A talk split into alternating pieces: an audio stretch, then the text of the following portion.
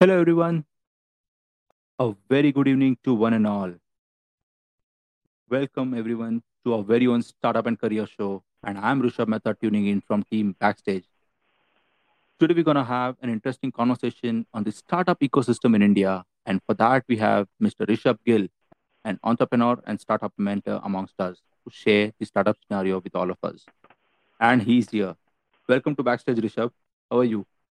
All good, Rishabh. Thank you so much for having me. I hope uh, I am audible. Yes, loud and clear, Rishabh. Perfect. And as we speak, Perfect. more and more students are joining in. No, We, we also have Shashank, uh, who's the soul behind Backstage, and he's joined us from New Jersey. Great. Hey. Rishabh. Shashank, Hey, it's a pleasure to and meet you. Shashank. Right. Same here. How Shashank, you? I'm good. I'm good. Thanks for Shashank, asking. whenever you are addressing e- Yeah. either you're either you're addressing Rishabh or Rishabh, I think you need to specify I or you. right. Otherwise, there'll be some confusion. I would say sharp. right. All right. So, guys, uh, let me briefly talk about uh, Rishabh's ex- experience. He's an entrepreneur by blood and founder of two companies in sports construction and education based out of Chennai and serving pan India. He's got over six years of experience in building businesses to eight figure valuations and generating over $3 million in revenue.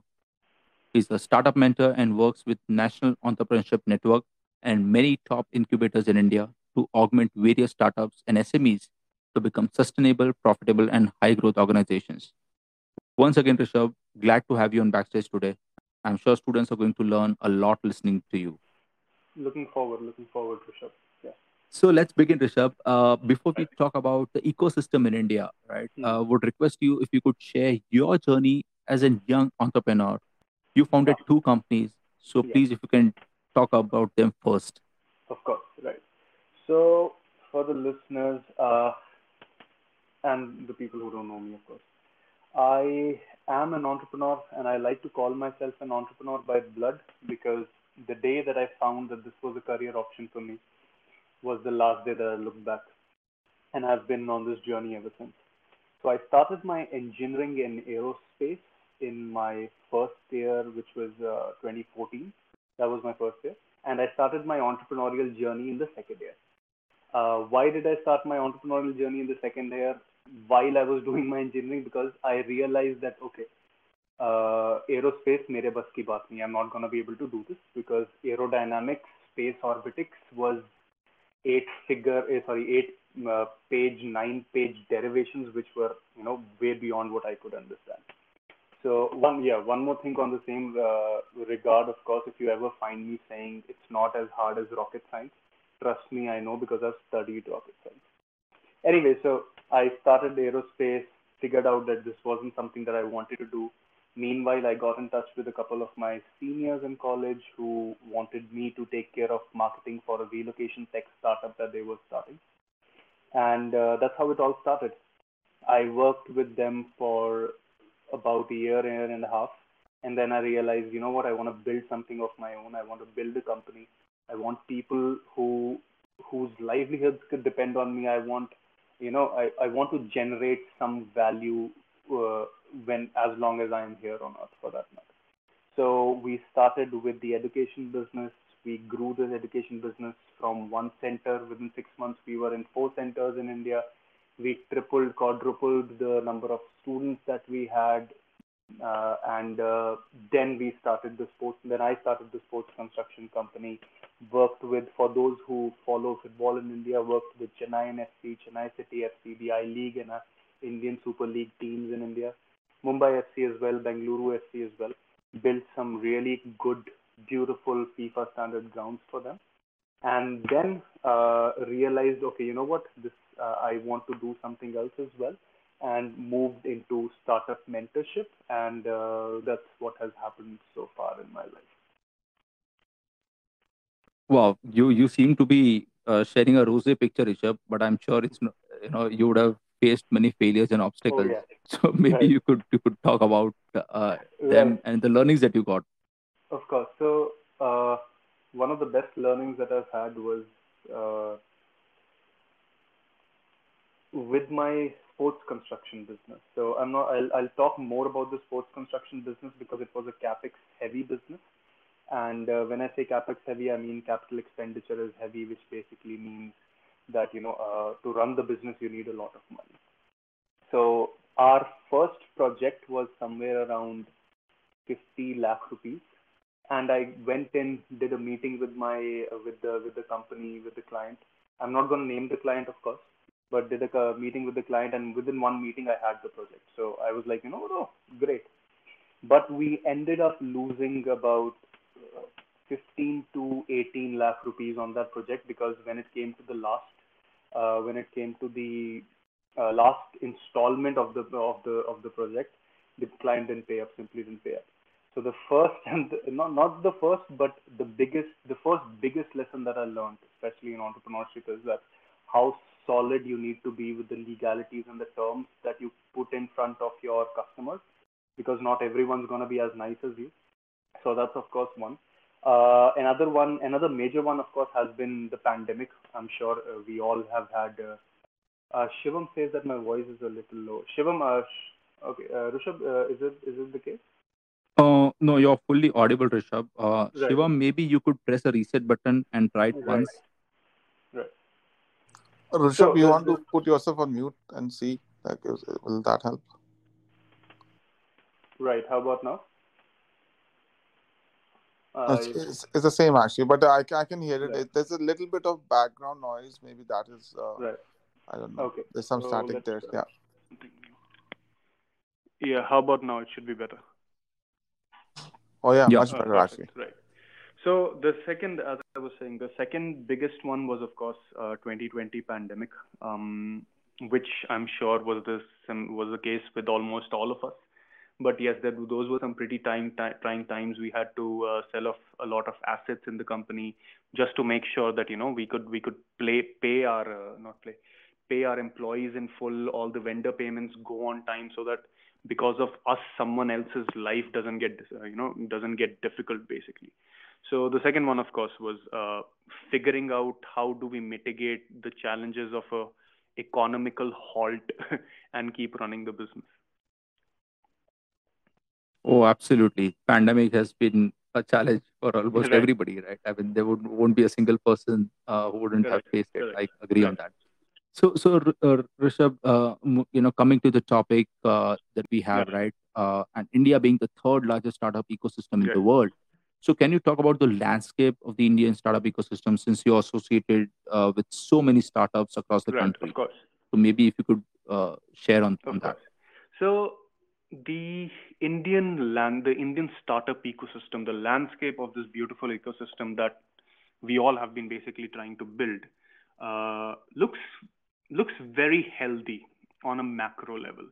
Uh, so if I have to talk about some elements over here, we have about 40,000 active startups in India. Now, all these elements come from uh, one of the studies, one of one of one of the prominent studies in the Indian startup ecosystem by Inc. 42.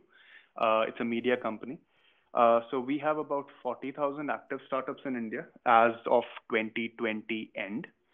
Uh, we have about 3,200 startups which are funded out of the 40,000. Out of the uh, out of all the you know uh, the 3,200 three funded startups that we have, we have about 66 unicorns in India. The Indian startup ecosystem, all the companies that have been funded have raised over 63 billion dollars in funds as of 2020. Uh, the Indian startup ecosystem generates over 5 lakh jobs in India. We have about 5,700 investors in India. Uh, on an average, the Indian startup ecosystem, ta- uh, sorry, the, an Indian startup takes about seven years to become a unicorn. And then we have, you know, uh, our favorite companies over there in the unicorn club with Byju's at about 16.5 billion, with Paytm about 16 billion, with Oyo at about 9.6 billion. Nykaa just entered the unicorn club at about uh, 13 billion dollars. So, you know, on a macro level, the, the picture is great.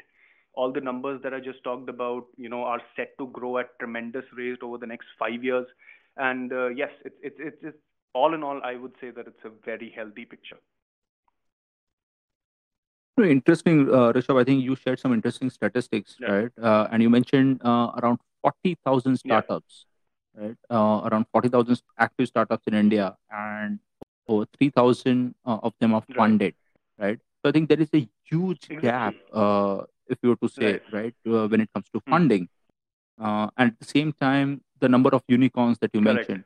So you mentioned around it takes around seven, seven and a half years uh, for a company to get into the unicorn right. space, but uh, they're only about say 66 exactly. as of now. So what do you think broadly is the reason, uh, if you were to right. say? So I mean, uh, you know, that's a very good point that you brought out, Rushabh, because you know you focused on the on the conversion rate from let's say a startup to a unicorn company. I mean, we are not even at we're we're not even at one percent on the conversion rate. We are probably at about what forty thousand divided by sixty six is uh, zero point one five percent is our conversion rate to build unicorns. Uh, that which is a billion dollar startup basically.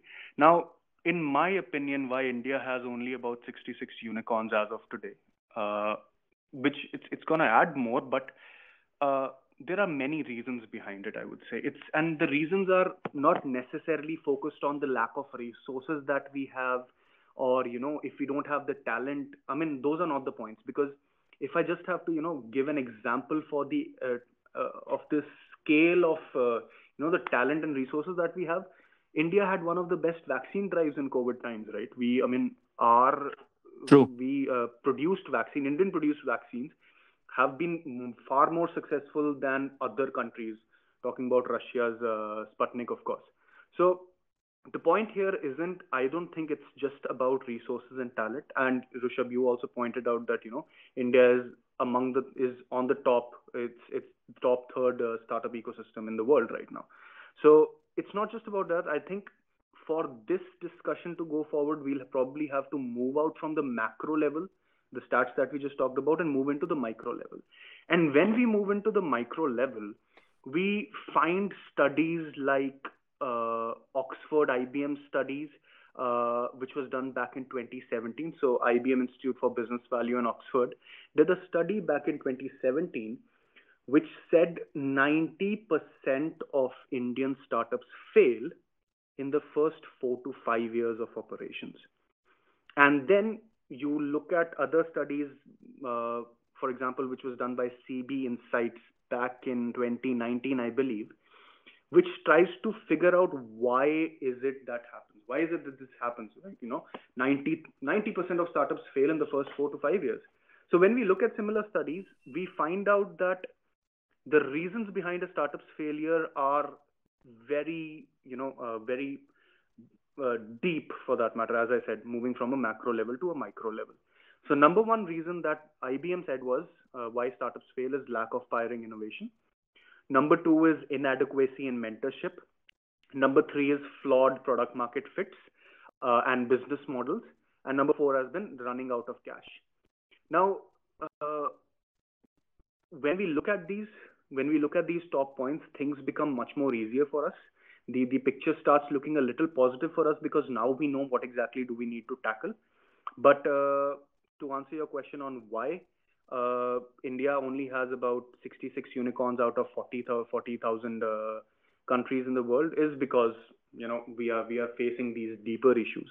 But one one stat that I forgot to add was uh, as of 2020 we had about 33 unicorns in India, but in 2021 we added 33 more. So it's growing, yeah, but it's probably at a slower pace than it should be. So, so uh, Rishabh, I mean, what you mentioned is interesting. You you gave four specific reasons, right, right based on different studies, and uh, would suggest if you can elaborate a little bit on on those four because those are very important things because the students who are listening us live, right? Uh, it's very important that these are the broad reasons why startups fail right. and what they can learn right. from them. So I, I'll try to keep the explanation part, you know, as generalized as possible because uh, you know every type of a company uh, at the end of the day has different type of business models or you know have different unit economics or different financial models or the reasons behind their failure is different. But the four points which are sort of key or common between everyone i'll try to answer the you know explain them in a general way as well. So uh, and i think i should i should probably uh, rather than just simply explaining more on those points, but uh, also you know preface them with the solutions of uh, of those of of these points as well how can a startup basically mitigate all of this. And uh, so when we talk about it when we start talking about it one of the things that i talked about was running out of cash. Now there are many reasons for behind a startup running out of cash now when you look at a startup's definition by itself what makes a startup a startup and what makes a business a normal business a startup is growing you know right from day one, a startup is expected to grow at 10 times, uh, 20 times, 30 times the rate, which means you're chasing sales revenue targets are 1000%, uh, you know, uh, user base targets are 1000%, growing the revenue is at 1000%. Now, one common uh, factor over here is you got to make money to lose money. You got to lose money to make money, right? And when we dive into this statement in from the perspective of startups, the biggest problem that startups do nowadays that I have seen is uh, one of the biggest reasons why startups run out of cash, for that matter, to make it a little more specific, is because startup founders want to build or want to launch the best possible uh, the best possible version of their product just to start off with.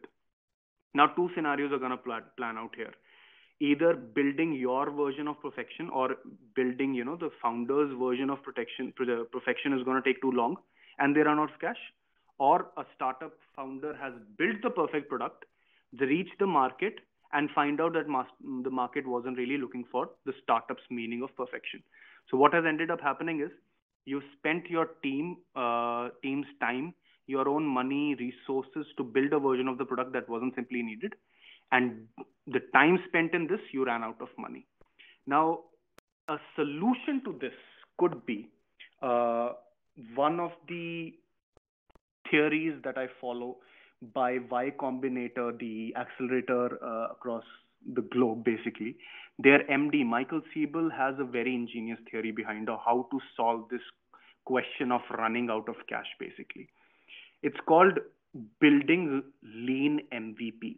Now, for those who don't know what an MVP is, basically an MVP is a minimum viable product. In simple way, in simple terms, the first product, the first version of a product that a startup sells to the market.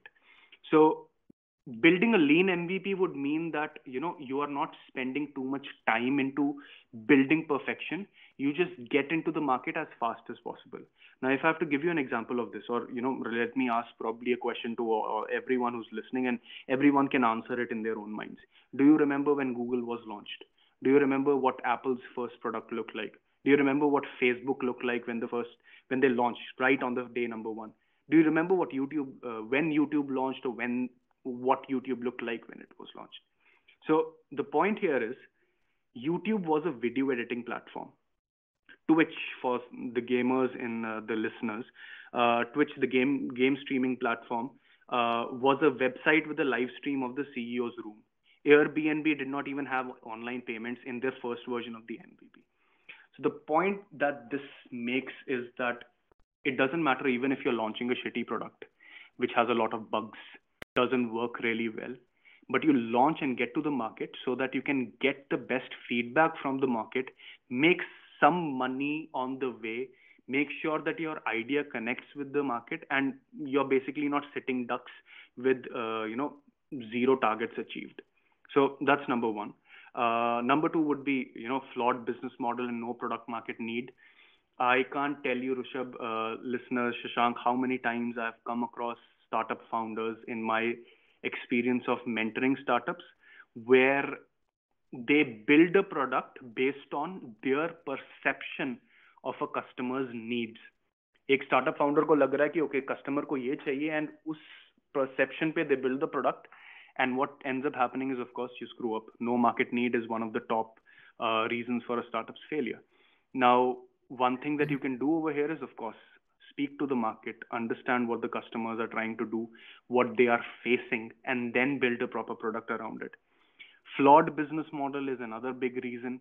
Uh, if I have to give you examples of it, Oyo is a flawed business model.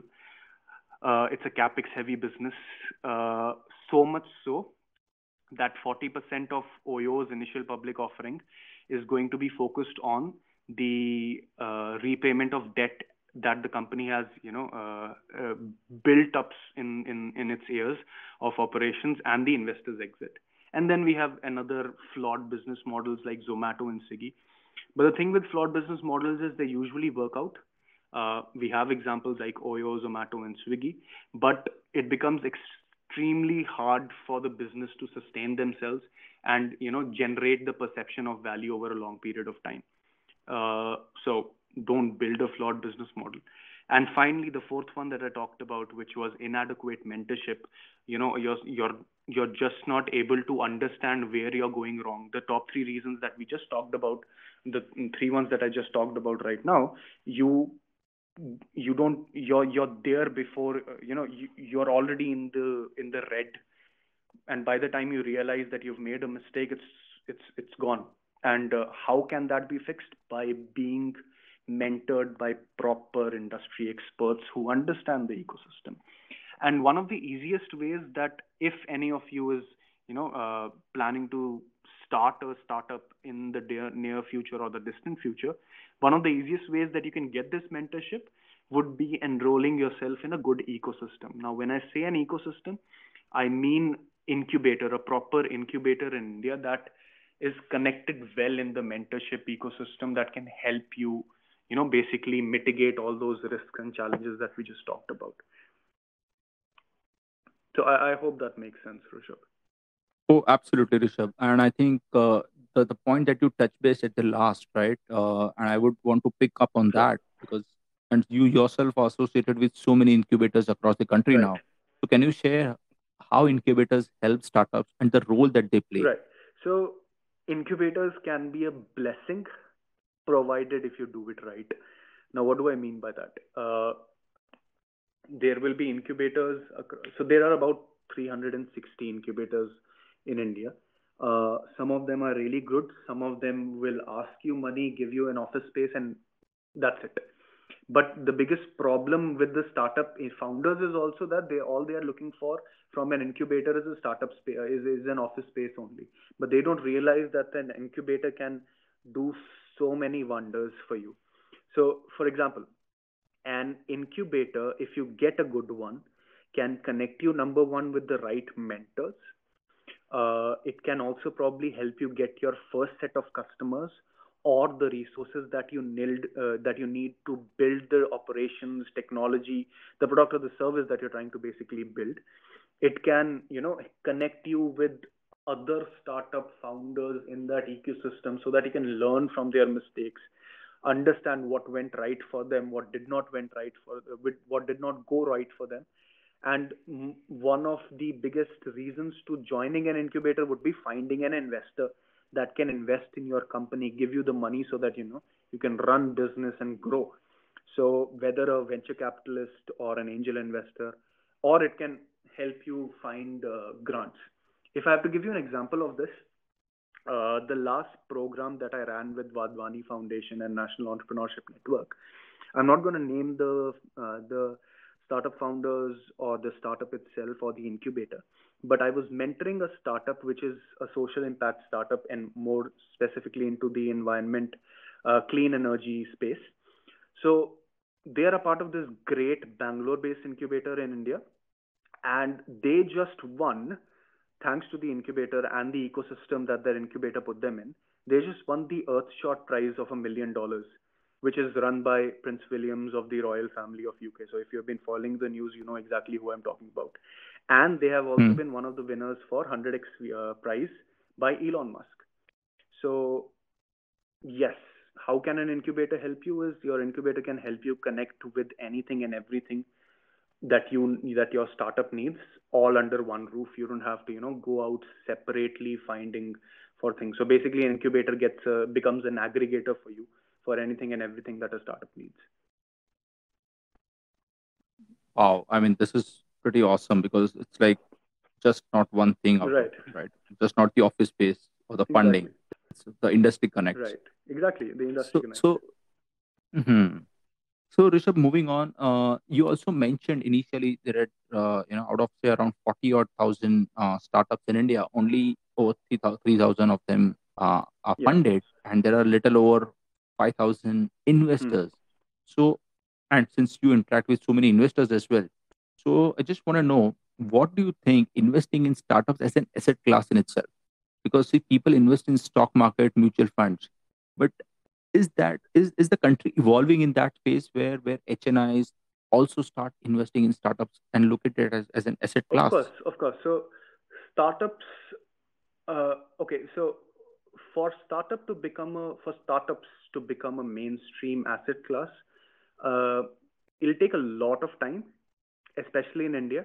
It's already happening in the US. We have you know Kickstarters uh, where uh, we have uh, you know where you have so many individuals like you, me, or everyone in the anyone or everyone who can you know start with a dollar as well and uh, help uh, businesses raise money together. For startups to become get to that level in india i think will take time. But there's a lot of potential here especially from the hni so the 5700 some investors that are there in india are a good mixture of uh, the venture capitalists and angel investors now angel investors are individuals who are putting their own money, but venture capitalists are people who are running funds or basically investing other people's money into startups, right? So just to get that distinction clear. But yes, there is a lot of uh, there's a there's a lot of uh, opportunity over here. Uh, best example that I can give you is uh, Nykaa became Nykaa doubled its investors investment just on the IPO day itself. Uh, you know, uh, Nykaa's founder became far richer than Rakesh Jhunjhunwala just over a period of her last five to seven years of her building Nykaa than you know uh, the well-experienced Rakesh Jhunjhunwala in the uh, one of the wealthiest people in the in India and you know in the world as well. So yes, there's a lot of potential in startups, uh, especially from an investment perspective. But one thing to note over here would be that uh, every investor, although every investor is looking for making money, is every investor is looking for you know 10,000 uh, percent growth in their portfolio, but they are looking for different different types of startups of making money. So if you'd like, I, I can elaborate on that as well, Rishabh. Well, I think that would, yeah. If, if, if, I think it's great if you can actually elaborate a bit on. So, what do I mean by that? All investors are in for the money, but some investors focus on certain aspects of the business. For example, there are industry-specific investors. If I have to give you an example, there's a one of the top investment firms in India is called Espada Ventures, and Espada is a technology investor or SoftBank, if you know about SoftBank, one of the investors in Oyo, WeWork, used to be yeah. a technology specific investor.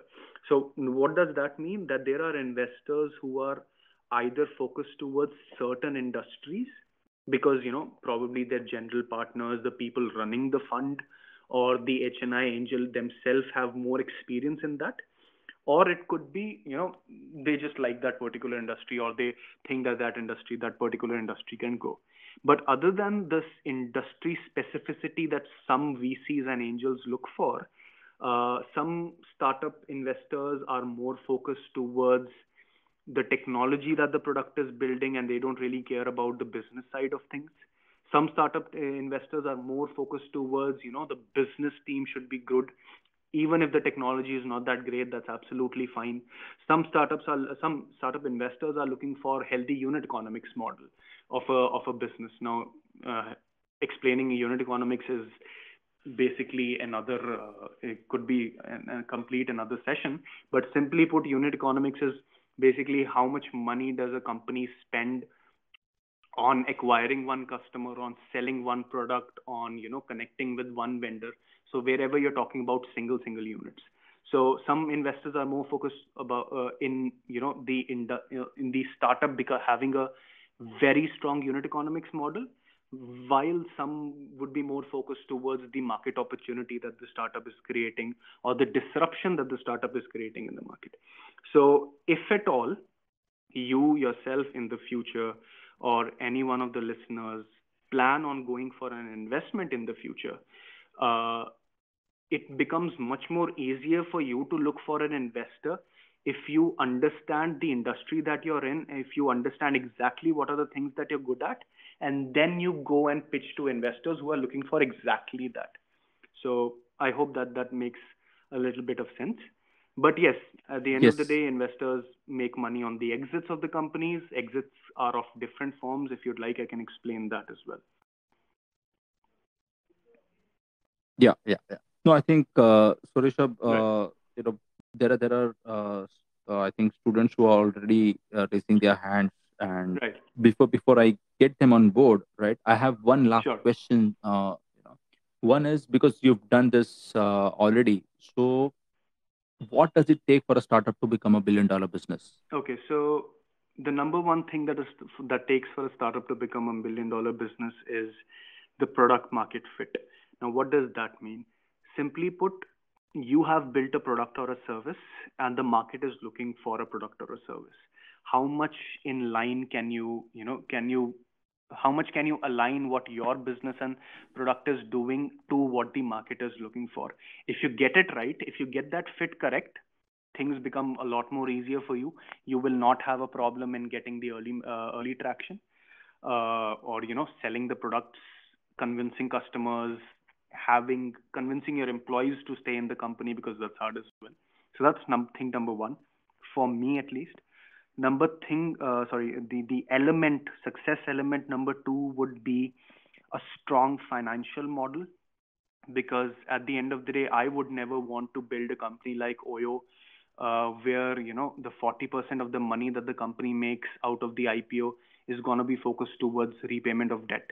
I mean, 40% of uh, a potential one 10,000 crore valuation, uh, more than that for that matter, uh, is going to be focused towards repayment of debt. What comes into the what comes into the uh, what's going to come what is the value that that startup is creating in the industry? What's what wealth is going to be created by the investors which invest in the public market? So you know you need to have a very strong financial and a business model. And number three thing would be uh, your grit, your perseverance, your passion, because uh, if if you if you're not able to sustain yourself, if you're not able to look past the downfalls that you have, you'll never be able to do it because it, it you'll you won't have the motivation to go through the hardships of forming a business that not only makes you money but runs you know uh, uh, runs everyone's life who is associated with this. A small a small point that I like to add to this and finish it off would be uh, Jeff Bezos gets a lot of hate because of where he is, but I think what ignore uh, what people ignore is or choose to ignore is the fact that there are lives connected with Amazon, right? Which there are people, there are thousands of employees under Amazon. There are thousands of vendors that the uh, that Amazon is helping run businesses, right?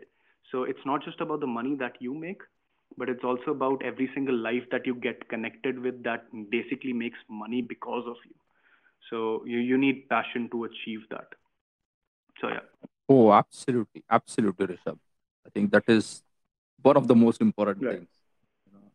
You know, so uh, to all the listeners, guys, you can can start raising hands and I'll make you the and invite you to the speaker panel. In the meantime, Ashi, one of our listener, uh, has mentioned, uh, has put down the question. Uh, Rishabh, he, she says, what do you think about the involvement of government in the startup space? I think it needs to be done. It should be done because I'll give you an example. Uh, for startups, government has a norm of uh, waiving of tax uh, if uh, if a startup has been has been uh, launched from I believe 2015 till this year or next year, which is a huge thing. Because uh, at the end of the day, why you don't have all the money a startup doesn't have all the money in the world right? And paying tax over it becomes a huge liability for a startup especially. So yes government needs to intervene in the startup ecosystem which it already has to you know facilitate people. Then again there's another thing. Uh, government has all state governments and the central governments have so many portals for different sectors in india where startups can directly uh, apply for tenders, government tenders, to facilitate procurement of materials, to facilitate procurement of certain services, which is again very important because it, it's very hard for startups to get that first set of customers right. And that too for startups to get into government tenders, a business needs to have you know certain qualifications for that matter, which you know the government is already the government of India is already helping. So I'm happy. But to answer your question, of course, the government needs to be uh, to our, answer Ashi's question. Government needs to be very much involved in the startup ecosystem so that it can facilitate all of that. Well, thanks for that, uh, Rishabh. Anu has asked another question. Uh, she says, Does bringing in investors limit implementation of risky mm-hmm. ideas? How does one ensure that the investors have complete faith in the execution capabilities? Right. So I'll answer the second question first and then the previous one. Uh, if this if the investor is giving you the money, that means that they have faith in your in your business, right? Because they would never give you the money until and unless they think that you can do something about you can build something from that money. So that's number one. Uh, but uh, how can you ensure that? Is of course, on, as I said with the investor, uh, with the when I was talking about the investors, it's understanding what is the investor looking for and aligning yourself with what the investor is looking for, right? So that would be one way to ensuring that you know investors get that complete faith in what you're doing.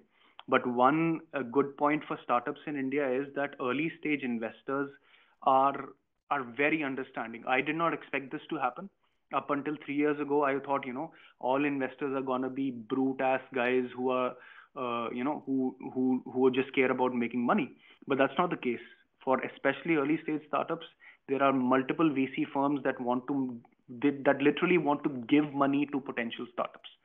To answer your first question, which is does bringing investors limit implementation of risky ideas? I don't think that's number one, uh, because once you're going for an investment, you'll understand a cheeky little thing that investors or bad investors like to use against uh, startup founders, which is called a term sheet.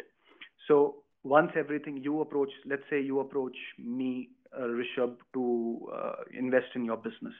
After doing all the due diligence, understanding each and every single part of your business, I'll issue a term sheet. In that term sheet, I'll have you know many clauses. It's usually a one-page, two-page document. Many clauses uh, in you know in strictly speaking legal languages, which you might not understand. But once that term sheet is in your hand, you can understand what exactly is the investor looking for. Uh, if they if they are trying to you know uh, if they are trying to basically cheat you in one way or the other. So no investors uh, in uh, implement uh, bringing in investors does not limit your implementation of risky ideas but uh, it does help if you understand what is it that the investor is looking for, basically. Interesting. Thanks, thanks for this, uh, Rishabh. Uh, Milan has another right. question, and he asks, "Do you think generating capital is more important than securing funding? Right. What should one's mindset be right. like?" So, Mil, I have another question. I have a uh, re question for Milan. Milan, what do you mean generating capital via revenue? I believe it's going to be revenue, right? Milan, if you can either type in in the chat box or come to the speaker panel. Yeah.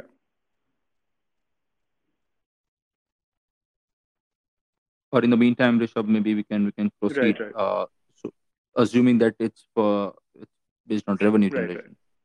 Yeah, I think like that uh, seems like that, like uh, revenue generation versus uh, uh, focus on right raising funds. So I think a startup should focus on raising uh, revenue, generating revenue the best example that I can give you is my favorite startup in the entire globe, which is Zerodha.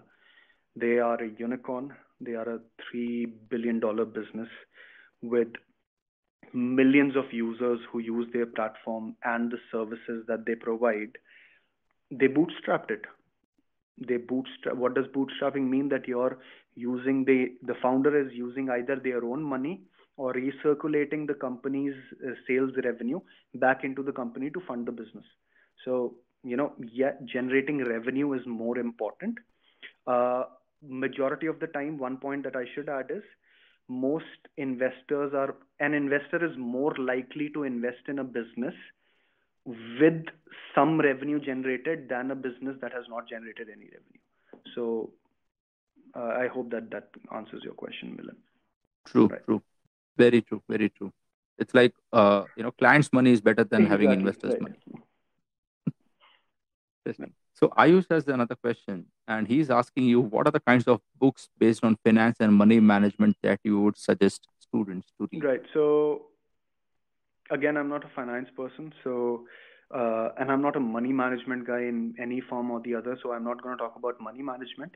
But uh, there's a very good book uh, for understanding uh, finances, which is called uh, I forgot the name of the book, which was uh, CFO Techniques. It's by Melinda Guzik.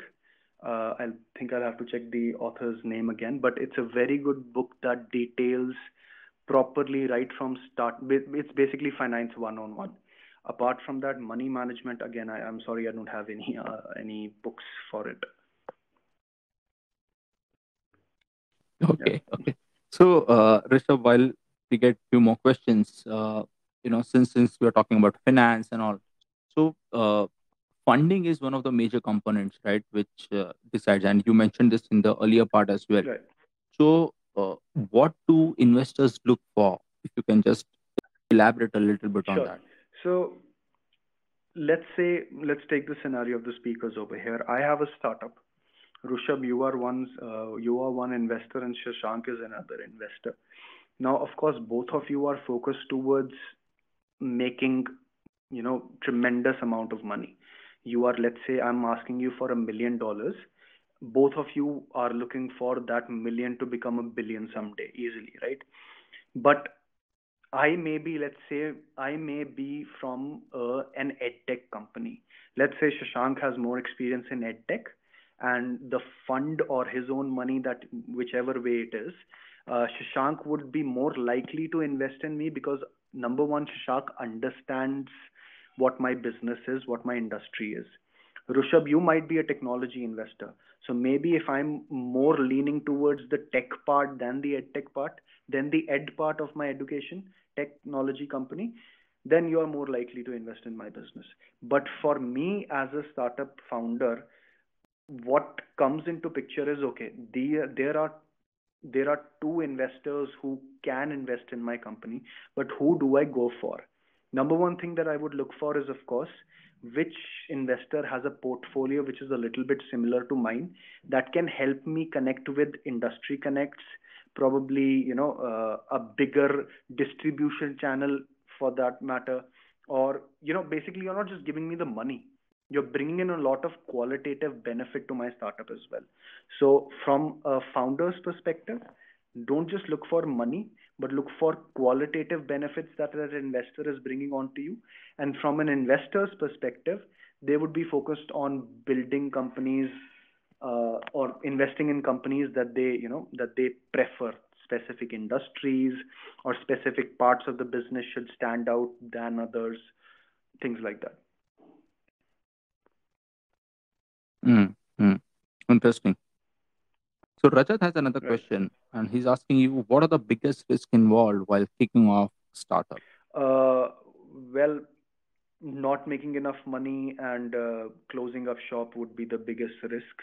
Now, if we do go deeper into this, of course, there's different aspects to it. As we already talked about, you might have built a product uh, that the customer doesn't want more often than not, this is something that happens. Uh, as we already talked about, right? Inadequate mentorship is a risk to the business. No product market fit is a risk to the business. Flawed business model is a, uh, is a is a risk to the business, and running out of cash is a risk to business. So we already covered this. But one more thing that I'd add to it is specifically on the product market fit, and I've seen this happen with so many Indian startups. About 10, 15 of them that I've worked with in the past one year. Product market fit has another aspect to it. Product market fit basically starts with a customer problem fit. Basically, I am a customer and I have a problem. You are a founder. You've thought of that problem. Does our problem match the problem that you as a founder have thought that I as a customer has? Does it make sense for me or not at the end of the day? So the customer's problem fit should make sense, which makes sense most of the time. But especially in an Indian landscape, the founders would have built the best product market, you know, product to fit that market's need. But at the end of the day, the Indian market is just so tough to penetrate into because the barriers of entry are so high that they just don't, you know, they are set in the old ways. They don't want to basically move into a new product or service. For example, uh, Ola, when Ola was starting out, they had a huge problem with making people move on to an application based platform.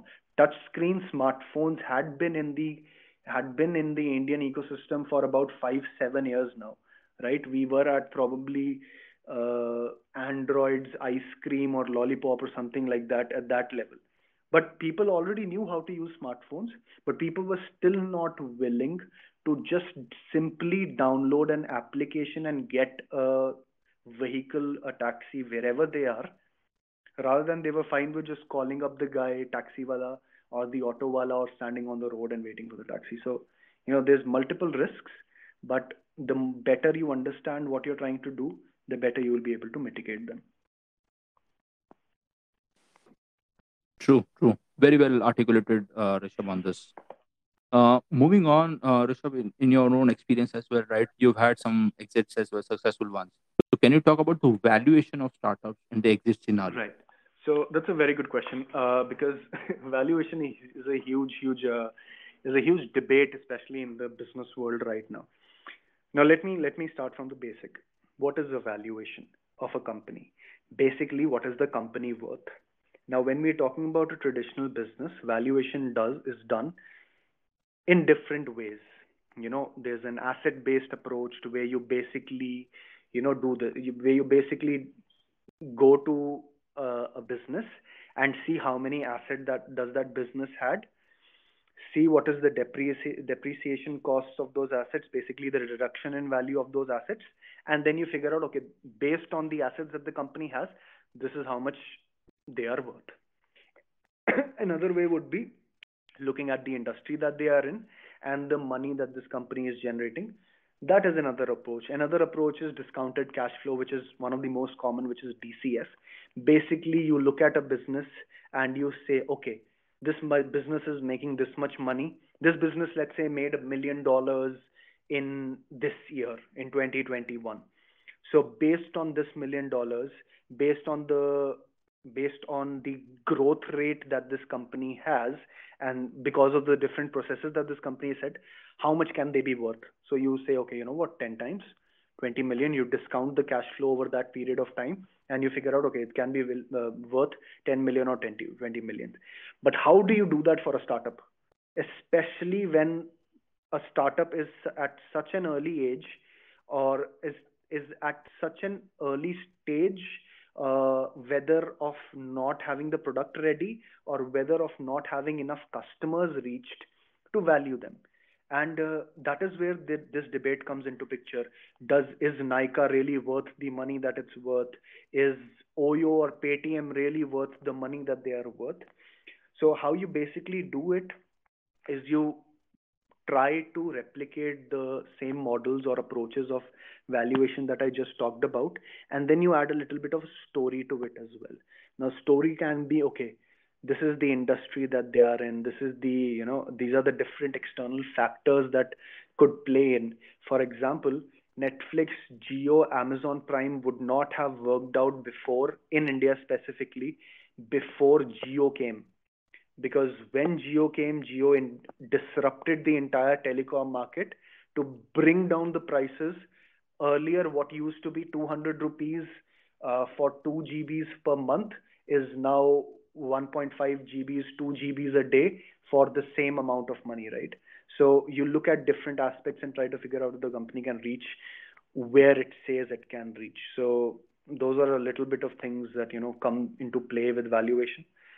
but I don't think that a uh, last point over here is I don't think that valuations are that important because at the end of the day, valuation is just a number of what it could be. It does in no way say that what the company is doing or worth right now, especially in the case of the startup ecosystem in India right now. Interesting uh, uh, take, Rishabh, on this because now on that follow-up note, I would like to understand your take on these latest IPOs, be it Zomato, Nykaa, right. Paytm, or Policybazaar. Right. So I'm not so sure about Policybazaar again. I uh, they they haven't figured out the valuation of the company as of yet. What it's gonna be on the IPO. So it's still in the process. But whatever that number is, I mean, I would never pay uh, the per share price. If I okay, uh, let's take another example. Uh, Paytm says that their uh, Paytm's valuation again, I think, is absurd. Why? Because look at it this way. Paytm is a company which is not more than nine years old, I believe. Uh, not even that, I think. And their per share price is set to be somewhere around 1000 to 1500 rupees. ITC, which is a company that has an annual turnover of about, you know, 3 lakh crores, 4 lakh crores, share prices in the range of about, I think, 150 or 250, some, somewhere in that range it fluctuates. Now, how do you justify that? A company which has, you know, which has been running for so long and uh, has concrete set in the market is, um, that price that price is uh, very much lower than what a company which is just new they are paytm is still trying to figure out what sector do they want to get into. Up up until one year ago paytm did not even have wasn't even worthy of calling itself a fintech company because UTI UPI had just become redundant because government made it uh, uh, you know government took the entire thing under themselves so they were simply an e-commerce company. Wallets were not being used. And similarly, the case with a company like Oyo, where, as I, you know, I probably made my feelings pretty clear about uh, Oyo itself. I think Nykaa is a very good business because they have a solid business model. They are actually planning to disrupt an industry. They did not come they did not come out on the into the market saying that we are doing something new. They're disrupting an existing markets with you know, with high barriers of entry. So I would say that there are we have good companies in the Indian startup ecosystem going public, and we have bad companies as well. So yeah. Wow, interesting, Rishabh. So we have uh, Sajan on our speaker panel. Uh, Sajan, please go ahead with your question. Thank you. So, sir, uh, what is your take on uh, managing a startup's cash flow, and uh, how is it different from the profit that a company receives from its business model? Okay, so it's very normal for a startup to not turn any profits in the first four to five years of its uh, business. But that doesn't mean that you're not still not making money after the fifth year or the sixth year, right? So as a startup, it's absolutely fine if you're not making money or you know if you have higher burn rates because when i say burn rate i mean you're spending too much money to acquire customers, to acquire the technology, the bigger team. That's absolutely normal. But making sure that you're you're not overspending unnecessarily in any place. Now, companies like WeWork have done this in the past, and because of which their valuation came out came back from 47 billion to about 9 million 9 billion just in a span of three months when they were going for public, when they were going for an IPO, and consulting firms were scrutinizing every single detail of the company. So the point is, you should be very much uh, strategic and efficient with the way that you spend money. If something can be done at a cheaper price, do it at a cheaper price, making sure, of course, you know the quality is good and all of that. But don't spend unnecessarily, basically, Sajan. I hope that answers your question.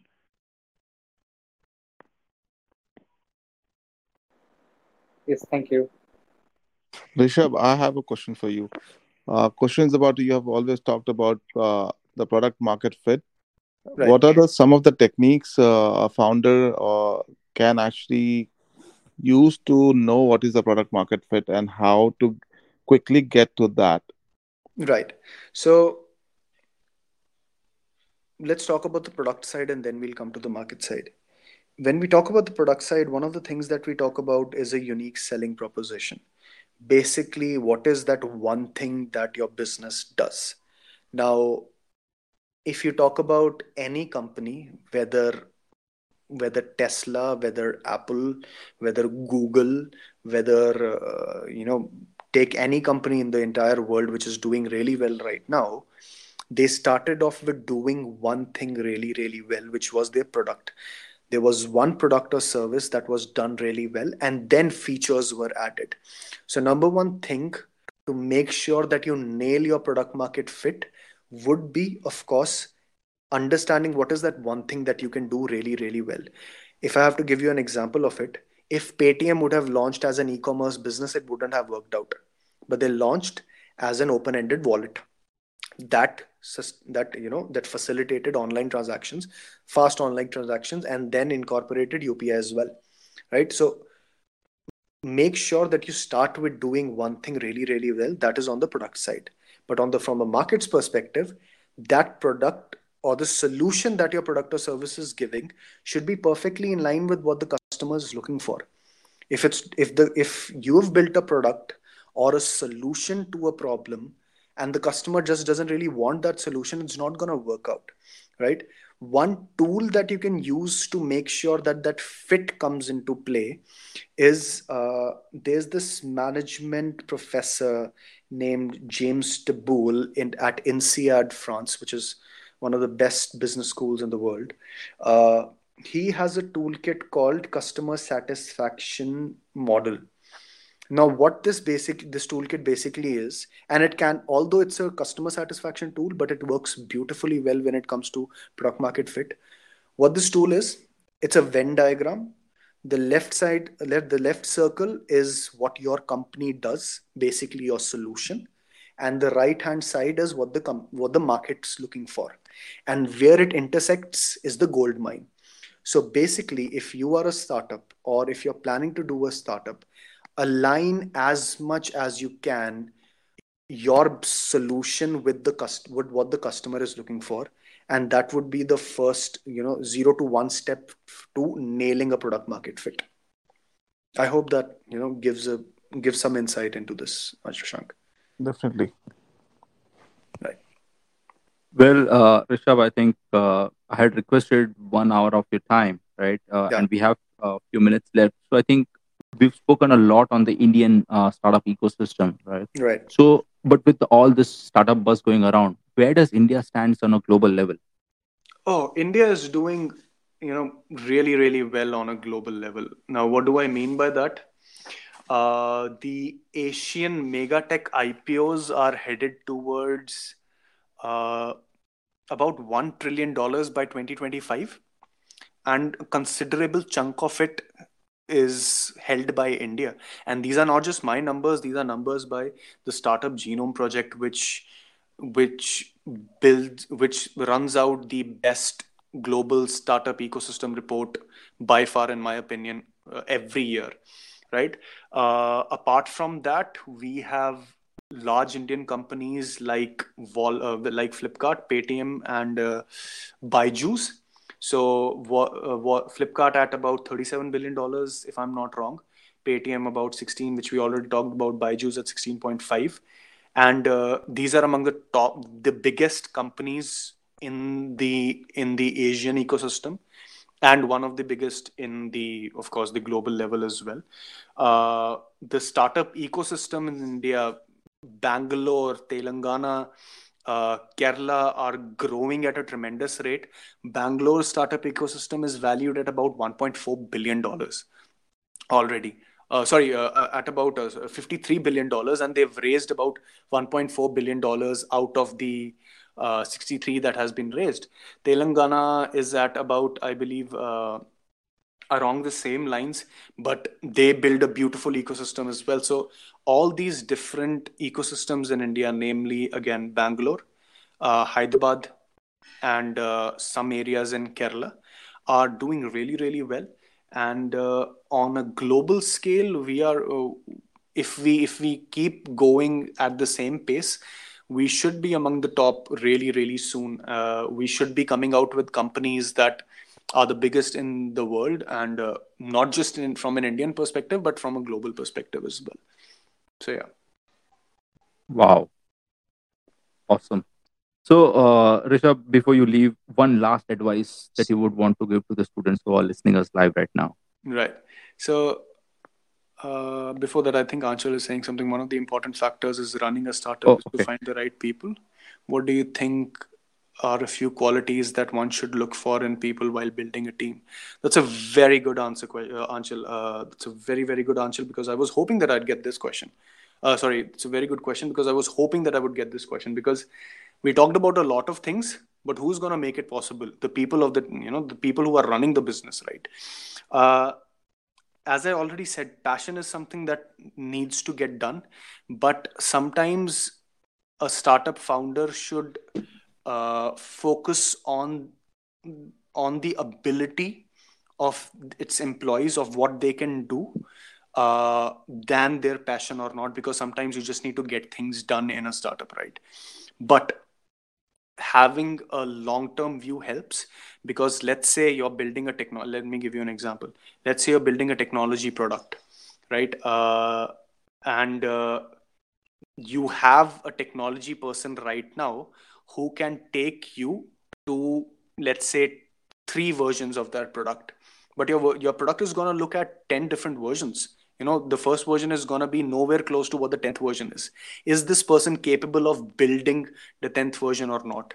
If they are not then maybe you don't give them an equity in the company so that you know they build the third they build the best that they can and they leave the company and then you hire the next one or you select a person who's capable of taking the startup to a level where you hope it would reach someday so that would be one advice Interesting, Rishabh. Wow. Right. And I think is there any? I think we've covered everything, right? I mean, i i because I was just going through the chat. I don't know if I missed any other question. no no i don't think we missed anything we've covered everything yes All right. So I think Rishabh, Rishabh it was great, great speaking to you, and Thank you I'm so sure uh, it was wonderful listening, uh, you know, to you live, and even the ones who listen to you on the podcast later.